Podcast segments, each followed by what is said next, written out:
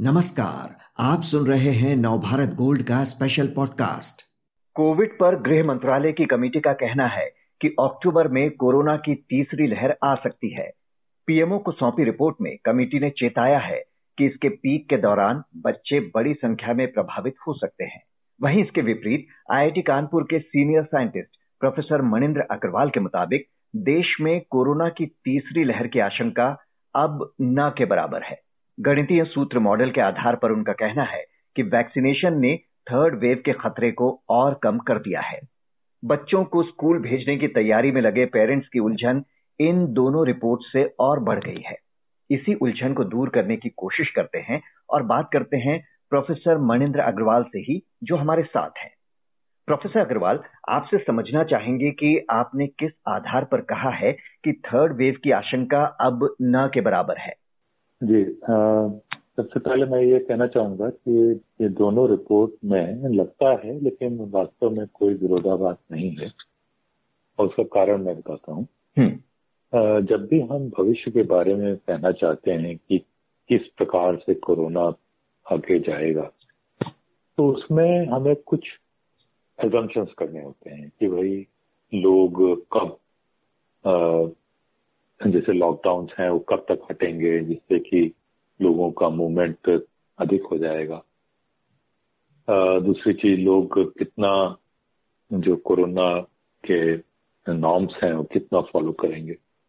तीसरी चीज़ की यदि कोई नया म्यूटेंट आता है तो किस प्रकार का होगा और कब तक आएगा? तो ये सब चीज़ें कोई हम प्रेडिक्ट नहीं कर सकते तो एज्यूम करते हैं कि मार लेते हैं कि इस समय तक ये चीज़ होती है तब इस प्रकार की ट्रेजेक्ट्री इसकी हो तो ये जो दो बात अलग अलग दिखने वाले निष्कर्ष निकले हैं ये इस कारण से हैं कि दोनों के एजम्पन अलग अलग जो आ, मैंने जब ये निष्कर्ष बताया कि आगे में भविष्य में और तीसरी लहर आने की संभावना बहुत कम है तो वो ये एजम्पन या ये मान के चल रहे थे कि जिस प्रकार से इस समय डेल्टा वेरिएंट पूरे देश में फैला हुआ है, वैसा ही ये चलता रहेगा। कोई नया म्यूटेंट नहीं आएगा और उस स्थिति में, क्योंकि आईसीएमआर के सेरो सर्वे से हमें पता चला है कि इस समय सत्तर प्रतिशत से अधिक लोगों में इम्यूनिटी आ चुकी है। वैक्सीनेशन की गति का इस समय काफ़ी तेज़ी से चल रही है। तो उसकी वजह से भी इम्यूनिटी बढ़ती जा रही है लोगों में। और तीसरी चीज़ इस समय भी पैंतीस हज़ार के आसपास के रोज आ रहे हैं और उनकी वजह से भी जो भी, जिन भी लोगों को इन्फेक्शन हो रहा है, वो इम्यूनिटी आती जा रही है। तो ये तीनों मिला के इस तरफ़ इंडिकेट कर रहे हैं कि यदि डेल्टा वेरिएंट ही रहेगा, तब तीसरी लहर कोई विशेष नहीं होगी। लेकिन जो सरकारी पैनल की रिपोर्ट है क्या वो ये दावा इस आधार पर कर रही होगी कि अगर कोई म्यूटेशन नया आ जाता है तो थर्ड वेव आ सकती है? क्योंकि उसका कहना है कि थर्ड वेव अक्टूबर में पीक पर होगी और बच्चों के लिए खास तैयारी किए जाने की ज़रूरत पर ज़ोर दिया है उन्होंने। तो आ, हम हमने अपने एनालिसिस में भी एक ही एजम्पन नहीं किया था क्योंकि वो एक एजम्पन करना ठीक नहीं होता। है जितने एजम्पन संभव है वो सब के अनुसार एनालिसिस करनी चाहिए। तो दूसरा एजम्पन जो हमने किया था वो ये कि अगस्त सितंबर के महीने तक कोई नया म्यूटेंट आ, आ जाता है यदि जो डेल्टा से भी अधिक तेज़ी से फैलने वाला है तब क्या होगा? और तब हमारे निष्कर्ष यही था कि अक्टूबर तक एक बल्कि सितंबर से ही एक नई लहर शुरू हो जाएगी, अगस्त एंड सितंबर से, और जो अक्टूबर तक पीक पे जाएगी। तो जो निष्कर्ष आप तो गृह मंत्रालय की कमेटी का बता रहे हैं, वो भी वही कह रहा है। हालाँकि मुझे ये नहीं मालूम, वो रिपोर्ट देखने पर ही पता चलेगा कि उन्होंने क्या एजम्पन किए थे। लेकिन मेरा अनुमान है, उन्होंने ये एजम्पन किया होगा कि एक कोई नया म्यूटेंट आ जाएगा। और क्योंकि उसकी संभावना तो है ही, और जब सरकार को तैयारियाँ करनी है तो ऐसी संभावना को ध्यान में रखते हुए करना चाहिए जिसमें कि अधिक सपोर्ट की आवश्यकता हो। जी। तो उस अनुसार से वो उनकी तैयारियाँ अपनी जगह उचित है। आपने कहा है कि वैक्सीनेशन ने खतरे को कम किया है लेकिन अगर बच्चों की बात करें तो उन्हें अभी वैक्सीन लगनी शुरू भी नहीं हुई है। सितंबर में शायद 12 साल से ऊपर के बच्चों की वैक्सीन आ जाए ऐसे में पेरेंट्स उन्हें स्कूल भेजने को लेकर अब चिंतित हैं। होम मिनिस्ट्री के पैनल की रिपोर्ट ने और डरा भी दिया है उन्हें। तो आपकी क्या सलाह होगी पेरेंट्स को? देखिए एम्स के डायरेक्टर डॉक्टर गुलेरिया कहते आ रहे हैं कि बच्चों के में इन्फेक्शन ज़्यादा असरदायक नहीं होता है। और ये डेटा भी यही बता रहा है। आईसीएमआर का सेरो सर्वे जो किया गया जून एंड में उसके अनुसार 10 से 18 साल के बच्चों में सेरो पॉजिटिविटी जिसका मतलब ये है कि इन्फेक्ट होकर जो ठीक हो गए हम्म। वो पचपन प्रतिशत के आसपास है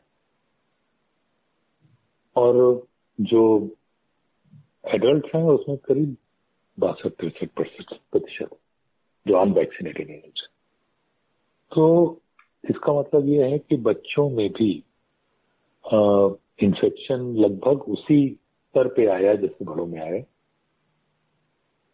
और ये भी बेटा है कि अगर आप देखेंगे कितने बच्चों को हॉस्पिटल जाने की आवश्यकता पड़ी तो उनकी संख्या बहुत ही कम है। और वो भी लगभग लगभग सारे बच्चे जिनको भी हॉस्पिटल जाने की ज़रूरत पड़ी, वो इस कारण से कि उनमें कोई ना कोई कोमॉर्बिडिटी की अवस्था थी। तो ये दिखाता है कि बच्चों में साधारणतया जो जिनमें कोई डायबिटीज़ या हार्ट की इस तरह की सीरियस बीमारियाँ नहीं हैं, उनको इन्फेक्शन जब होता है तो उनके असर अधिक नहीं होता। तो जब इस निष्कर्ष हम आते हैं डेटा के अनुसार तो उसके बाद आप ये भी कह सकते हैं कि बच्चों के इन्फेक्शन के प्रति अधिक चिंतित होने की आवश्यकता नहीं है। हाँ जिन बच्चों में कुछ तरह की बीमारियाँ हैं डायबिटीज़ या जिसको भी कोमॉर्बिडिक बीमारियों की श्रेणी में डाला जाता है, उनके प्रति ज़रूर सतर्क रहने की आवश्यकता है। जी, सरकारी पैनल ने कहा भी है कि बच्चे भले ही गंभीर रूप से संक्रमित ना हो, पर वो दूसरों को संक्रमण दे सकते हैं। एक्टिव केसेस की अगर बात करें तो काफ़ी कमी आई है इनमें। अब भी हालाँकि पूरे देश में लगभग साढ़े तीन लाख के आसपास एक्टिव केसेस हैं। पर आप ना आपका ये कहना है कि अक्टूबर तक ये जो एक्टिव केस है पंद्रह हज़ार ही बचेंगे। तो क्या इन दो तीन महीनों में इतना बड़ा अंतर आ जाएगा? नहीं नहीं ये तो मैंने मुझे लगता है कि ये आ, मेरी इंफॉर्मेशन नहीं दी गई है। ये जहाँ भी है, शायद उतना ठीक से नहीं बताया गया। हमारे आकलन के अनुसार जब डेल्टा वेरिएंट ही रहेगा, मान लेते हैं तो अक्टूबर, नवंबर के टाइम पीरियड में थोड़ी सी संख्या जैसे अभी है, उसे थोड़ी बढ़ेगी, लेकिन कोई अधिक नहीं। चालीस पचास हज़ार तक जा सकते हैं, नए केसेस तो उसका मतलब ये है कि एक्टिव केसेस फिर भी साढ़े तीन लाख चार लाख के आसपास रहेंगे और फिर वो संख्या कम होनी शुरू हो जाएगी। जी लेकिन आप ये मानते हैं कि थर्ड वेव का आना मतलब तय नहीं है? हो सकता है कि ना भी आए जिस तरह से वैक्सीनेशन की रफ्तार जी वही मैं कह रहा हूँ कि यदि डेल्टा वेरिएंट जी। ही डोमिनेंट रहता है तब थर्ड वेव की संभावना बहुत ही कम है। मतलब आएगी भी तो जिसको कहते हैं रिपल आएगी। थोड़े से नंबर संख्या बढ़ेगी और उसके बाद फिर संख्या कम होनी शुरू हो जाएगी।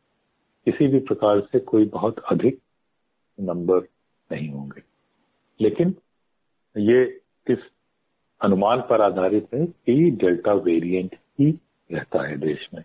कोई नया वेरिएंट नहीं आता। जी, अगर वायरस म्यूटेट ना करे, कोई नया वेरिएंट ना आए तो फ़िलहाल चिंता की ज़्यादा बात नहीं है।